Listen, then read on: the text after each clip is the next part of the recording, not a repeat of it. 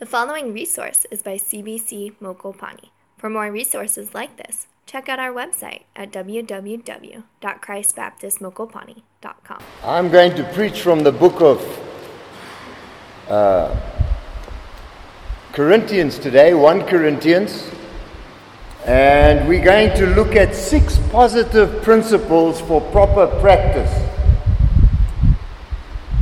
People are always looking for laws to obey. They're looking for ways that will sort of like keep them within the boundaries. But the problem when we look for laws to obey is that we're always looking for loopholes in those laws to break. And that's pretty much the human mind. And God is a little bit smarter than we are. So He's not giving us laws to obey, He's giving us principles to obey. And these principles can really help us in our fight with our flesh and with our fight against sin and all of these different things. So, this will help us, I believe, to have a more healthy Christian life. Is if we can obey these uh, or follow these principles and apply them in our lives. Amen. So let's just pray. Father, we all have a struggle in our lives that we are constantly faced with and constantly struggle with, but your word does have the answer. Not only in the word, but in the Holy Spirit that gives us the grace to be what you want us to be. So we pray, Holy Spirit, that you would be present uh, in, in, in, in the preaching of the word and anointing it and taking it deep into our hearts this morning, Lord, and that we would be encouraged as we face some of the things that we face in this life uh, and in our struggles. And we thank you, Father, in Jesus' name. Amen. Amen. So uh, in 1908, there was a, an American football game that was being played um, between two uh, really rival teams, and the coach name was Pop Warner, and he had a, a way of not breaking the rules but manipulating the rules.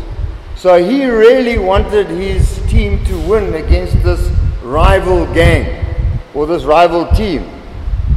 So what he did was on the jersey in front, here on the chest where you would normally carry a football, he had footballs sewn onto the front of the jerseys to confuse, confuse the people in the team, the rival team. So they would never know actually where the football was. So when they passed it, they would see these footballs and they would be confused. Now, he didn't break any laws because there was no specific law. But it was not that he would uh, um, um, but he violated the, the principle of fair play. Are you with me? And it's so often that we have a tendency in our human hearts to violate the principles of fair play.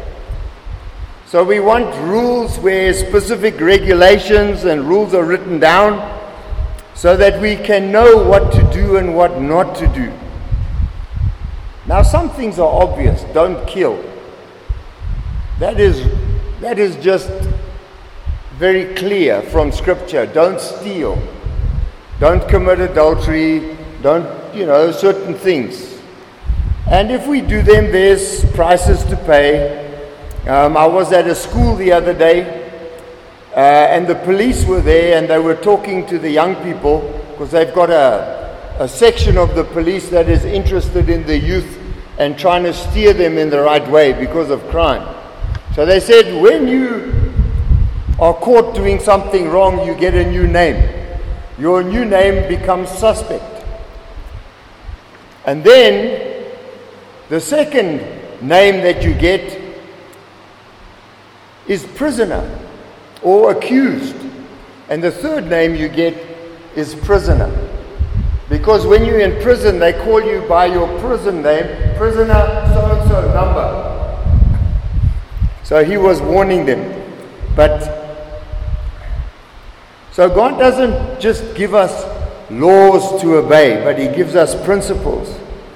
And Paul in writing to the Corinthians, obviously they had many problems as a church, and he often scolded them for their behavior, claiming that he had to talk to them like little children because they wanted rules for everything. And then, you know, because like children will be playing a game and then suddenly somebody will be shouting, but that's not fair. You've broken the rules. So parents understand the importance of rules. So when our children are old enough to stay at home by themselves, the parents lay out all kinds of rules for their kids to follow. Don't let anyone in. Don't use the oven. Don't have any friends over. Because, like some of these movies, that if you watch them when they have the friends over, everything just goes wrong in the house and the bath overflows with foam and there's just chaos in the home, you know? But when young children are grown, you don't have to tell them what to do in every situation. Because they have a sense of knowing what to do. They have principles that they live by and which they follow. So as a parent, we hope that by the time our kids are in the middle of their teenage years, that the things that we have taught them are fixed in their hearts and they can live wisely without a lot of parental control. Amen. And that's the place where we want to come to. So, there are certain passages in 1 Corinthians that contain six principles that every Christian needs to put into practice. And the first principle is the principle of expediency. Paul says in 1 Corinthians 6:12a, all things are lawful unto me, but all things are not expedient. So, how can you make up your mind whether or not a thing is right? First, ask yourself is this thing lawful? Amen. So, immediately, if you can answer that in a negative fashion, then you know this thing is not for me because it's not lawful. So, you wouldn't do it because you know the consequences of unlawful acts. Amen. Is, is there any reason offered in God's word that says I shouldn't do it? So, hopefully, by the time we get to a place of some maturity, we more or less know pretty much things in God's word that are already guiding our lives, right? Next, ask yourself is it expedient? Expedient is an interesting word. It means bringing towards a destination. So, what is the destination of every Christian? What is the goal of Christianity? So, if we call ourselves Christians, we are disciples of Christ. So, there's two things that we look at. The one is maturity. We're all moving towards maturity and the other thing is we're all moving towards Christ likeness. Right? That's what we want to be. We want to be more like Christ in our behavior, in our attitudes, in our motives, in the way that we say things to others, right? Like I've been building recently, and boy, have I been tested. Uh, builders are something else. Anyway, but it's been an interesting couple of months. So, when we get the word expedition from it and use and use it when we talk about going on a journey. So you're going on a journey, so you have these God given goals in your life. And the biggest goal, of course, is Christ likeness, that you want to be more like Jesus in every way, right? And so we need to be able to choose the things that are expedient to help us on this journey to become more Christ like. So there's many things in our lives that we may have to say no to because it's going to rob us of being more godly. It's going to rob us of being a better husband. It's going to rob us of being a better wife. And so we choose things that take us to a different goal,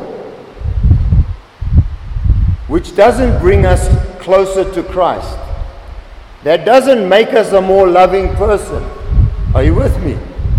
So if you have a particular problem in your heart with another person or other um, other races or whatever, now regardless of the excuse, is it expedient? Does your excuse make you more Christ like? Does it make you more loving? Does it bring you towards your goal?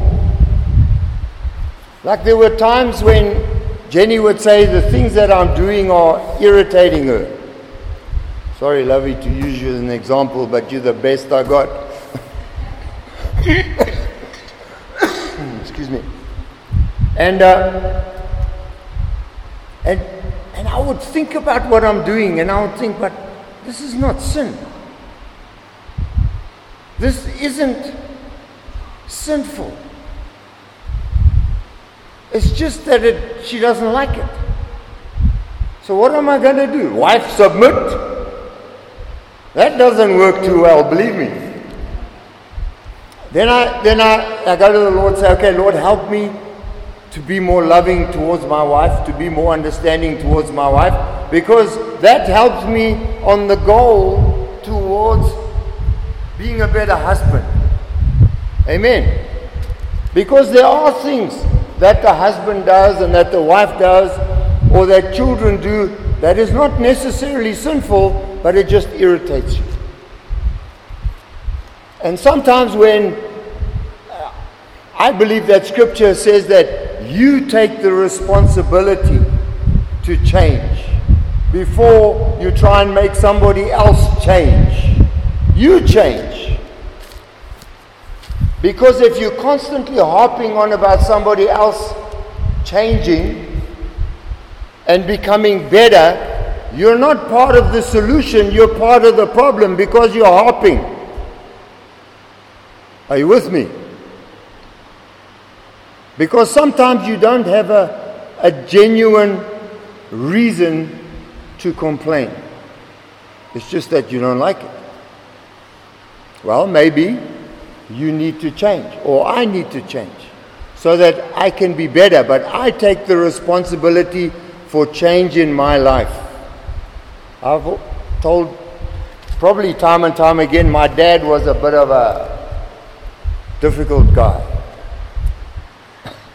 He was very critical and he would shoot down everything that I said or did as useless or stupid or whatever.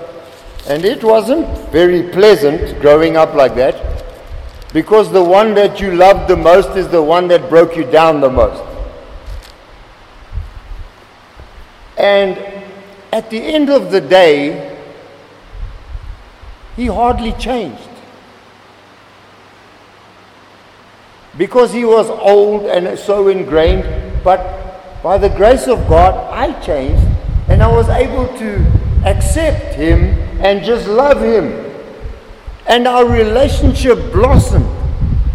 But if I hopped on about what was going on, it wouldn't have taken me to a, my, the destination of a good relationship with my father. I changed. And then it was water on a duck's back. Are you with me? And because I wasn't harping, he was better.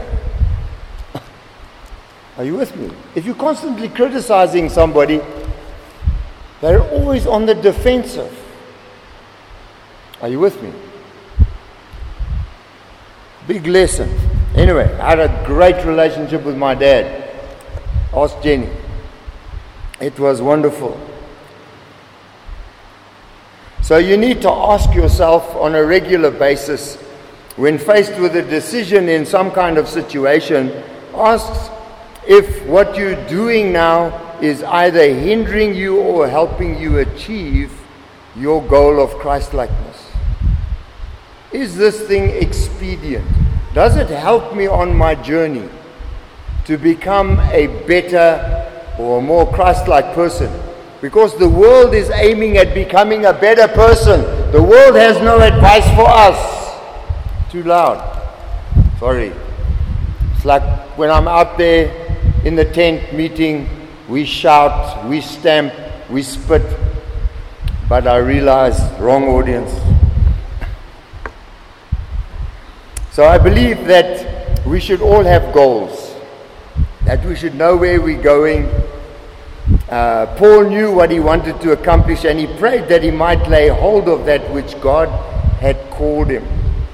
So everything that God did, and one of the things that me and Jenny have always done is that we're pretty human. But one of our goals in this life is, as part of being Christ like for us, might be different for you, is that all the decisions that we've ever made have been made in the light of the Great Commission. Will this decision that I'm making now hinder me from fulfilling the Great Commission in my life, from reaching people? Will this strategy that I'm planning have an impact on the world around me? Are you with me? And so we need to trust the Lord that we know where we are going. And then we make decisions in light of that. So sometimes we get in a situation we don't understand what's happening now, but because we know where we're going, we know what the goal of our life is to become more Christ like, then we know to make decisions that will bring us closer to that goal. Amen. And if we don't, well, God will forgive you and you'll just do it again. You know, it'll come up again. And, you know, it's like God has a, has, has a school. It's called the School of the Spirit. And He's got grade naught, grade 1, grade 2, grade 3, grade 4, grade 5, grade 6, right up to university. And so he takes you through these grades. So when you become a born again believer and you start from the bottom, you're in grade naught. And you start being taught the ways of God. You start being taught about the character of God, who God is, and so on. You start understanding the Word of God. And Along the way, like in any school, there's a test. If you fail the test, you don't move up a grade. We're not like these worldly people in the government that just keep pushing you to the next level so they can get rid of you. No, no, no, no. God, God is really about your character because that represents Christ likeness in your life. So when He brings you to grade naught, there will be tests. If you fail, you will go back and start again, and He will work your case so that you can get to grade one and grade two. And eventually, as you get up the grades, it becomes easier and easier for you to study and to do what you need to do. Because now you're starting to understand the teacher and the way that the system works. And God has a system that He uses in our lives to bring us to maturity, right? And that's what He wants from us. And so, in this life, sometimes you have people that are 70 years old and they are still a spiritual baby. How sad is that? Because they've never applied principles of obedience in their life so that they can grow in what God requests of them and what He wants from them.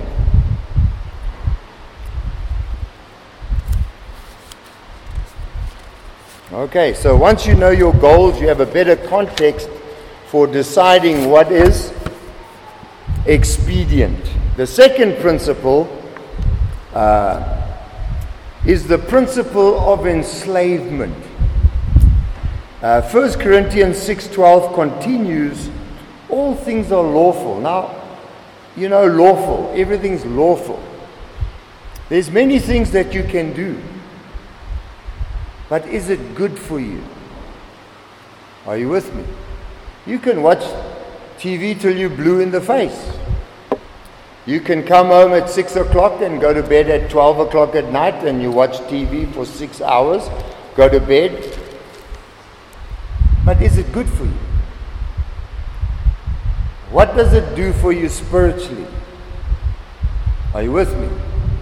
I'm not saying avoid TV. I like watching TV. I like watching uh, action movies, uh, suspense movies. I like Blue Bloods because it's got some really good principles in there. But all things are lawful for me, but I will not be brought under the power of any. And when Paul talks about the power of any, he's talking about enslavement. Is this thing that I'm doing, that I'm involved with, is it enslaving me? Because when you're enslaved in a certain area, it will always affect our spiritual lives. Are you with me? And so you don't want, you see, people talk about freedom. I want to be free to do anything. But if it robs you of anything in your spiritual life, you're not free. You're enslaved to something that stops you from reaching the full potential that Christ has for you in your life. Amen. So we need to think about that. So, so at each time, each, each, each and every one of us were a slave to sin. And when we received Christ as Lord and Savior, He set us free from being a slave to sin. Although we could still sin, we also have the ability not to sin. So there's no um, excuse to saying, I just couldn't help it. We sin because we want to sin. I found that to be true in my own life. And we need to realize what that means. It means that I'm enslaved to something that draws me away from the Lord. Amen. And that can be anything. It can be a woman, it can be a man, it can be pornography, uh, it can be, you name it. Think about anything. It can be food. Some people are enslaved to food. And the one thing that I've really appreciated about eating meat and vegetables most of the time I found that I don't need the sugar in my life. I was enslaved to sugar. And what did it do to me? I, I have a picture in my office, but I've taken it down now. Um, but there was a picture of me, and I looked like a pregnant woman, nine months like this, with a stomach. And around that, that belly of mine, I drew a circle. And I said, You have to get rid of this. Because that's not how I want to be. And I was never like that. And then I would begin to use excuses like, But I'm driving all the time. Well, you do stop sometimes. You can run, you can do exercises. You don't have to eat like burgers and chips everywhere you go. And you know, comfort foods and that kind of a thing. You can, my wife introduced me to nuts, and I would eat nuts while I'm driving, and it was like helpful. or I'd eat some fruit. And instead of drinking Coke, I would drink like, a, like something else that's not so sugary. And eventually I would just start losing weight because I had a goal that I was going to, and I didn't want to be enslaved to something in my life that was causing an issue. Are you with me? So, spiritually, there's enslavements that we can find ourselves in, and often it's because we like that particular enslavement. And we're not always wanting to uh, uh, uh, turn away from it. So the unsaved person is free to do as he wants. Because that is how an unsaved person thinks. He doesn't think in righteousness, he thinks about himself. So any pleasure or anything that he wants to do, he will do freely. So I always say to my Christian brothers and sisters when you're at the office and this guy swears and this guy acts like a pervert, he's only doing what his nature demands of him. He is unsaved. He cannot help himself. He is like that. But we expect him to live like Christians. They're not. They're unsaved. I mean, I meet many people that are coming and they swear like a sailor. And it's like I flinch, you know. But I realize this guy is lost as a goose. And that's what he does. And there's no law saying you can't swear in the office. Unless it's the law of decency. But just think about that. Some people don't care. Like my next door neighbors behind me. Ooh, no. It's like, you mean I'm glad I can't see them, but I can sure hear them. Hmm, it's not COVID. So don't worry if I cough all over you. So Jesus has set us free from uh, sin and its consequences. And uh,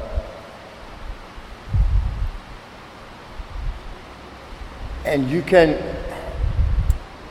you can be free um, and sometimes when we walk with the lord he sometimes sets us free but the thing is, we set our minds back on those things. And we go back into enslavement of certain things. Because we still have a worldly mindset. We haven't allowed the Word of God to renew our minds. And so we need to trust the Lord. So, what magazines do you read? Like some um, people are enslaved to fashion. And one of the sad things that I've noticed amongst many uh, Christian women is I've heard them say, I want to look sexy. Where does that come from? If you stand in front of the mirror and say, I want to look sexy, who's influencing you? It's definitely not the Holy Spirit. Are you with me? We're supposed to look modest. modest. That's the biblical standard, is modest. Not sexy. I, I was got some people on my Facebook that I was following a, a debate that they were having and they were saying the modern Christian woman must look and it was all pointing to sexy. I'm going, no. So I made my, put in my dingers there, and I noticed that the person who started the debate was wearing very nice, fashionable clothes, but it was more or less modest. Are you with me?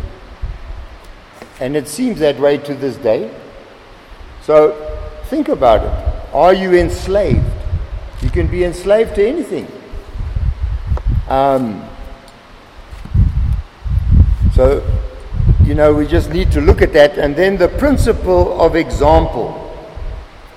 Now, this is a, a bit of a, a, a tricky one And the power of example is extremely powerful in the lives of those that are watching you. It's powerful for the people in the church who are looking at you as a spiritual leader or somebody at the workplace that looks at you as a Christian.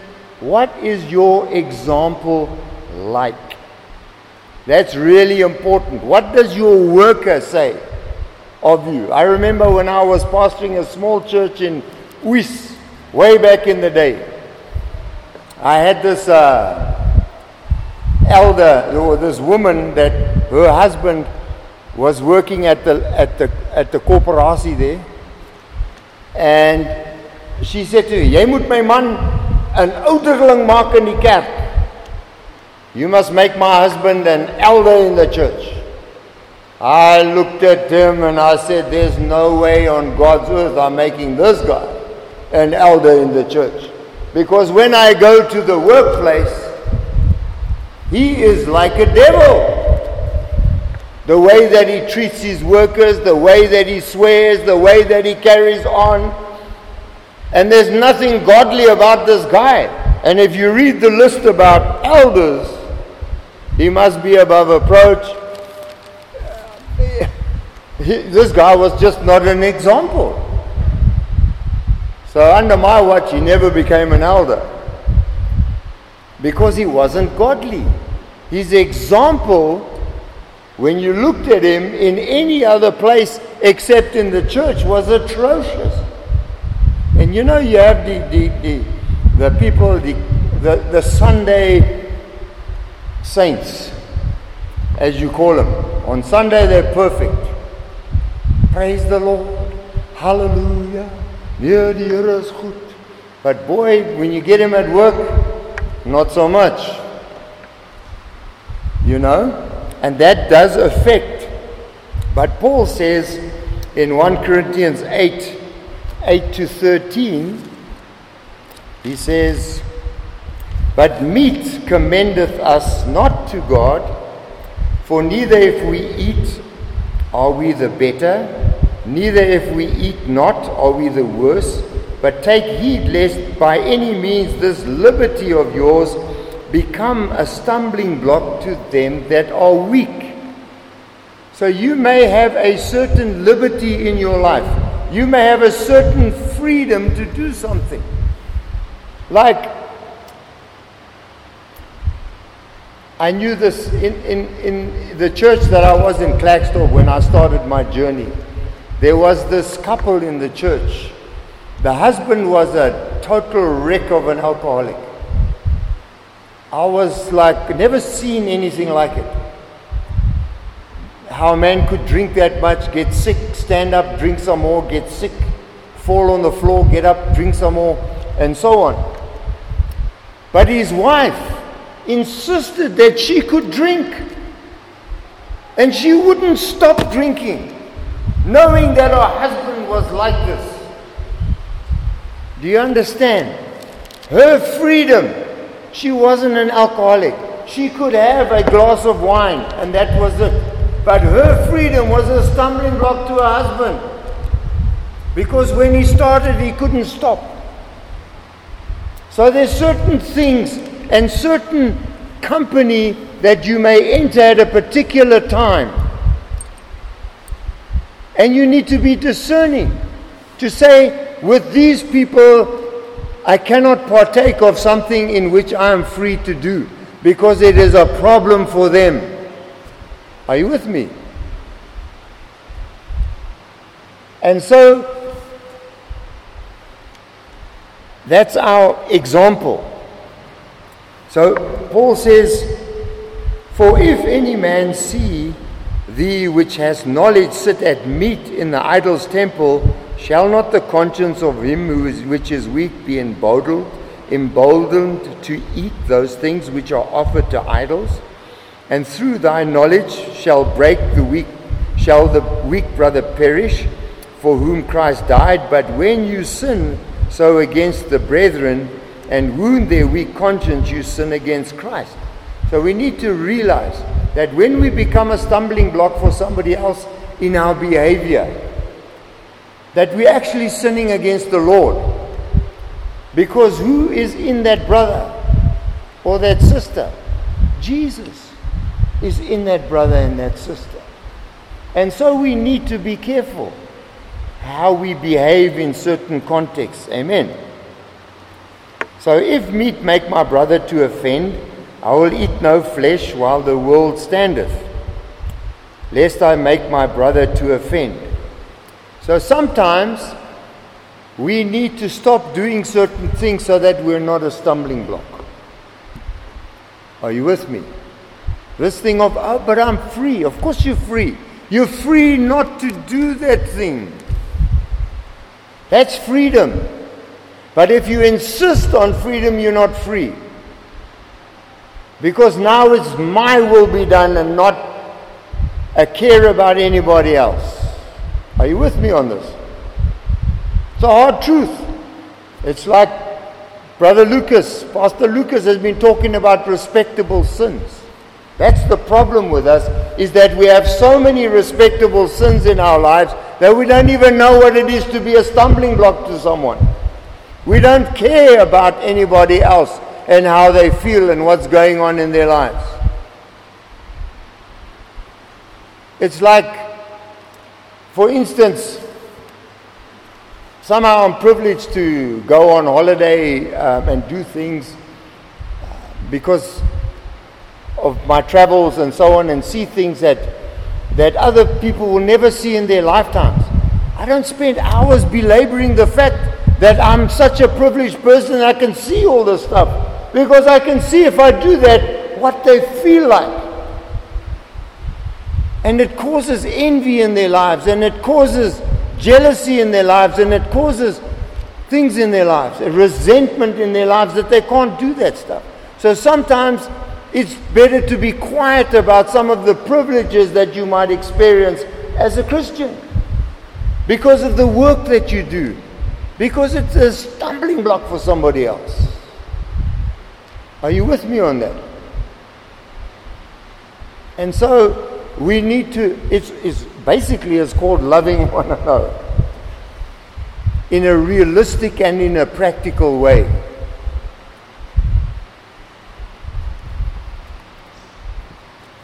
So we don't want to wound people's consciences. So Paul was living in Corinth at the time when he was uh, when he noticed and saw all these things, and they were practicing idol worship. And the idol worshippers would sacrifice sheep and goats and then go and sell the meat at the market. And so the meat was good. It was sold cheaply at the market, and so it appealed to many. And so they would go and buy it. So some Christians who had freedom thought it was good stewardship to go and buy this meat. Instead of going and buying the more expensive meat, they would go and buy this meat. So for them, it wasn't physically contaminated and it was inexpensive. But others felt it wrong to eat the meat because it had been used in what amounted to devil worship. Are you with me? So the Christians in Corinth started fighting about this. And they asked for asked Paul for a rule. So Paul wrote to them, instead of offering them a hard and fast rule, he gave them a principle. So Paul explained that no Christian would be better or worse for the eating of the meat. The food wouldn't change their lives, but he did bring up the principle of example. Don't do anything that would make you a stumbling block to another Christian. So the question always, and it's not always like that, but sometimes you come in a situation where you do need to ask, will this be a stumbling block to this person, this family, or this situation? Will it mar my testimony before these people? And wow, I really want to iterate this. If you can do this properly, and this become a lifestyle, you are free. But if you are only free to do your will, you are not free. You're in bondage because you're in bondage to yourself. And you don't care what effect your decisions have on other people. Are you with me? Got to think about this. This Listening like when I started reading this stuff in the beginning, it was like a like a head teaser. Time up. Hope not. I'm a long-winded preacher. Anyway. So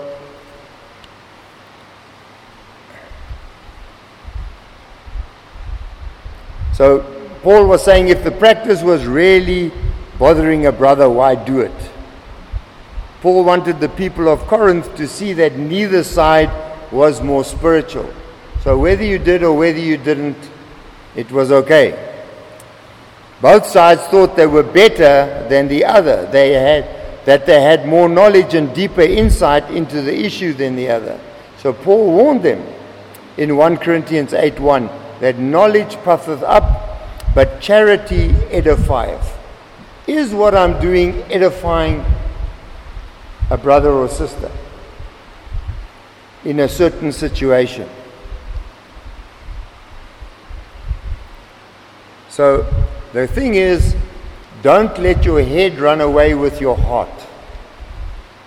Are you with me? In some circumstances, because you know it's better to work with your heart because you want to love someone and edify them, but not at the expense of truth. These things, some things are. Are you with me? Okay.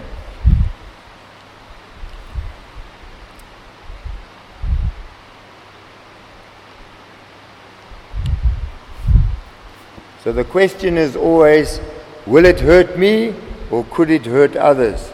And then the issue of alcohol always comes up. I mean, it seems to be a, everywhere I go, this question comes up.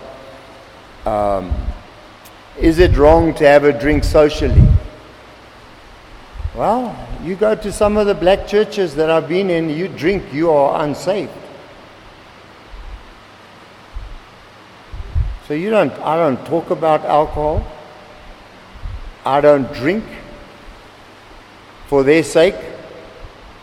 Uh, in certain public spaces, I will not touch it. I will not have it. I don't think there's any wrong with having a beer. But I do know that it's a stumbling block to many. So, is it an issue if I stop drinking to edify somebody else? No. and and so on. So you need to think about that. And then the principle, I've got to hurry now. My wife says time's up. Oh. You know, there's a, a preacher that took his watch off and put it on the pulpit like this, and he said, Do you know what it means when I put my watch there? They said, What? He said, Nothing.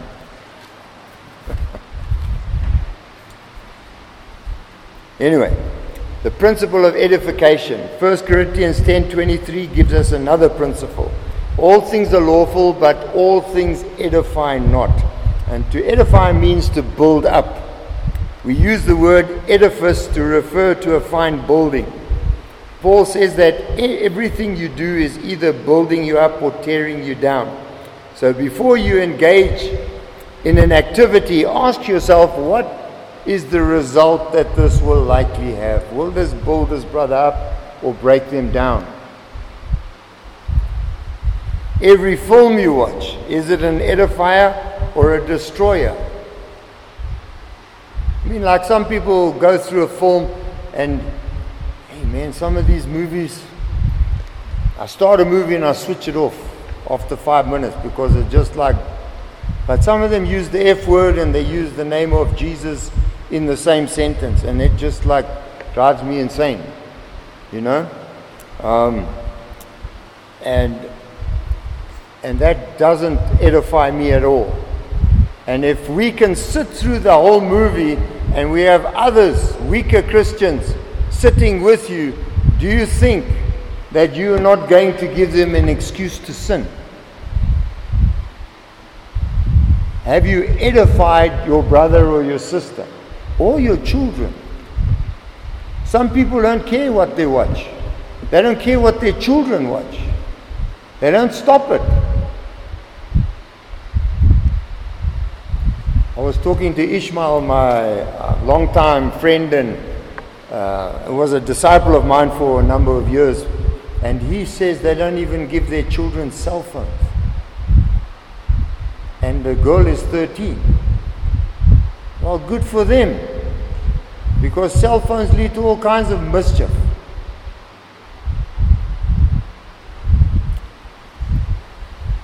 And so on. And that's what they experienced. So let's just be careful that we exalt, and then we have the principle. Uh, I mean, uh, edify. Do I edify people rather than tear them down? And lastly, the principle of exaltation. Continue reading in 1 Corinthians 10:31. It says, "Whether therefore you eat or drink or whatever you do, do all to the glory of God." So you always ask yourself, is this what I'm doing? Is it bringing glory to God? Are you with me? And that's pretty simple. Um, because the greatest thing that we want to do in our lives is to exalt Christ and to exalt God. Amen. And godly living. So we need to ask that question in all that I do, does it glorify God? Uh, and so on.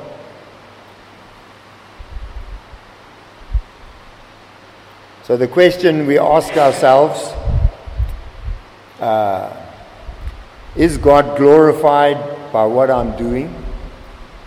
Uh, do I dress to God's glory?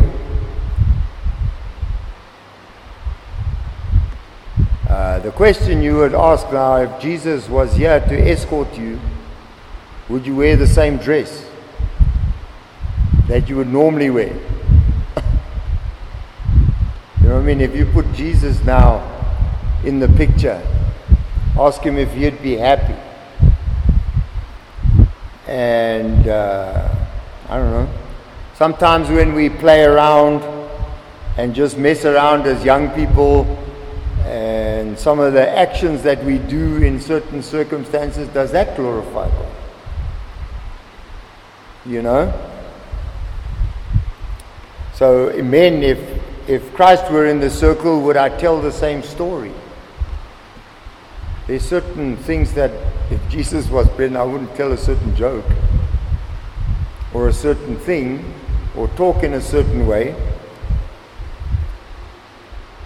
So Paul wants us to remember the principle of exaltation.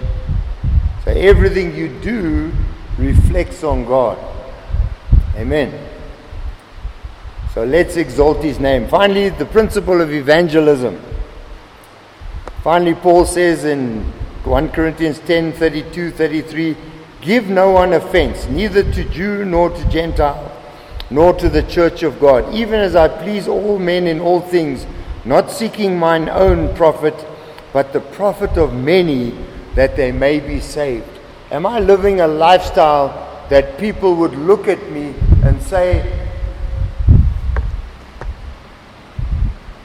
I would want to follow Christ? Are you with me? Um, So if anything I do that keeps me from bringing others to Christ, then it's wrong. Paul said he didn't want to offend the Jews. It's like we're going to Zanzibar now, and Jenny's asking questions about how we should dress. Like I've been to Morocco, and uh, it's a pretty conservative Muslim country, although it's more liberal than most. But most of the women wear longs, and everything's closed up from here to the, you can't see their ankles, you can't see their wrists, and they're attractively dressed. Are you with me? And so on. So uh, Jenny's asking the pastor there, what would you advise for us to wear as ladies during the conference and our time there so we're not stumbling blocks? I've seen Europeans rock up uh, in Morocco with little pants on, like this, and little tops, vests, just walking around as if they're in Europe. And then if they get into trouble, they're wondering, well, what's wrong with these people? No, what's wrong with you? That you don't consider somebody else in their culture. Are you with me? So I'm really proud of my wife for wanting to find out about how to be in that certain situation. You know, the scripture always teaches us, well, a principle we learned in YWAM was come in the opposite spirit. So if they if you're in a very liberal place, come with modesty. Don't think, yeah. It's like you go to Mauritius and you see all these South African tunnies lying topless on the beach. They think now no, nobody's there to watch them, they can do what they want. But when the men stare at them, they get upset. But they're coming in the same spirit as the world. They wouldn't do it here. But when they go there out of sight, they, it's totally different. Are you with me? And so we need to learn that for us to be able to do effective evangelism, there's a certain way that we need to live. Uh, in 1 Timothy, Paul talking to young men, he says, Let young men live with dignity. Are you with me? Young men treat other girls as sisters. How do you treat your sister? Some young men don't treat other girls like their sisters. We treat you as sisters with respect. And all that goes with that because it helps us in our outreach. And the problem with the world is if we dress and act and everything like them, thinking that we're going to reach all these people, what do they say? They say, but you're just like us. You have no impact. Are you with me? So, all of these principles that we've been looking at today are to help us live out our Christian testimony at home, in the workplace, because we want to be more like Christ. And we need to stop looking for loopholes to say that we're free. When we look for loopholes, we are not free. Amen. Let's pray. Father, sometimes your word is challenging, and it's not often we hear these things from the pulpit. And so we pray that you would reveal yourself to us and help us to think about these things as we go about our day to day lives and our testimony in the world in which we live. And we trust you for that, Father, in Jesus' name. Amen.